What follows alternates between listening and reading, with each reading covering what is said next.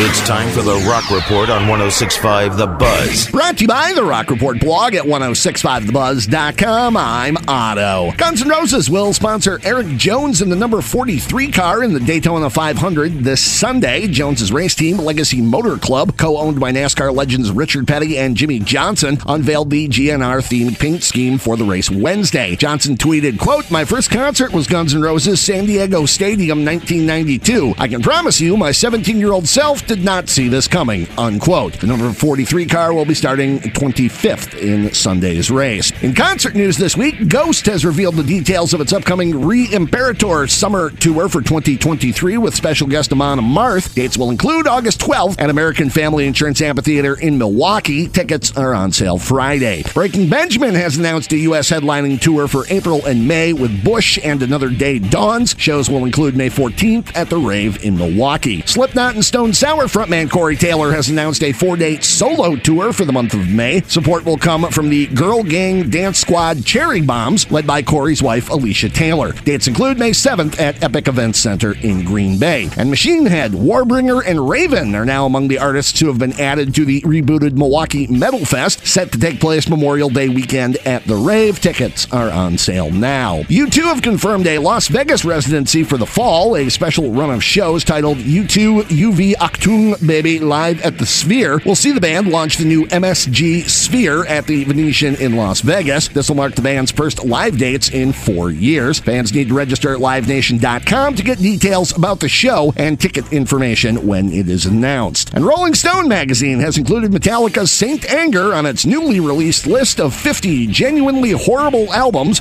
by brilliant artists. The album ranked in at number forty-three on the top fifty. In explaining Saint Anger's placement, Rolling Stone called the album deeply disappointing and described Lars Ulrich's snare drum as coming across like, quote, "he's banging on a tin can throughout the entire album," unquote. Other notable rock albums on the list included The Who's It's Hard at fifty, Van Halen three at forty-eight, Kiss's Music from the Elder at thirty-six, Aerosmith's Nine Lives at thirty-four, The Doors' Full Circle at twenty-two, Queen's two thousand eight The Cosmos Rocks at twenty, Black Sabbath's nineteen ninety-five Forbidden album at number six, Pantera's debut album Metal Magic at number four, and the number one entry on the list was Kanye West's twenty eighteen Yee album. And that is the Rock Report. For these stories and more, including audio, video, and links, go to the Rock Report blog, one oh six five the buzz dot com.